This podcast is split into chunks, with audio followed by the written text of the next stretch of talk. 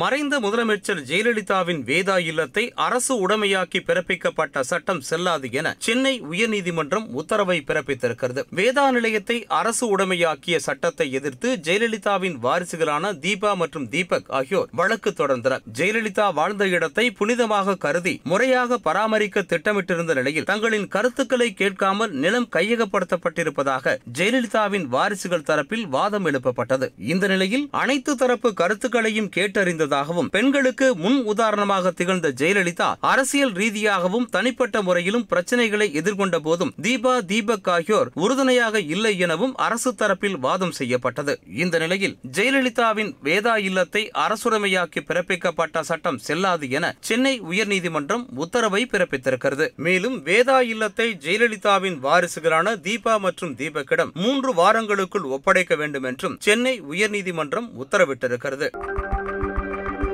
Thank you.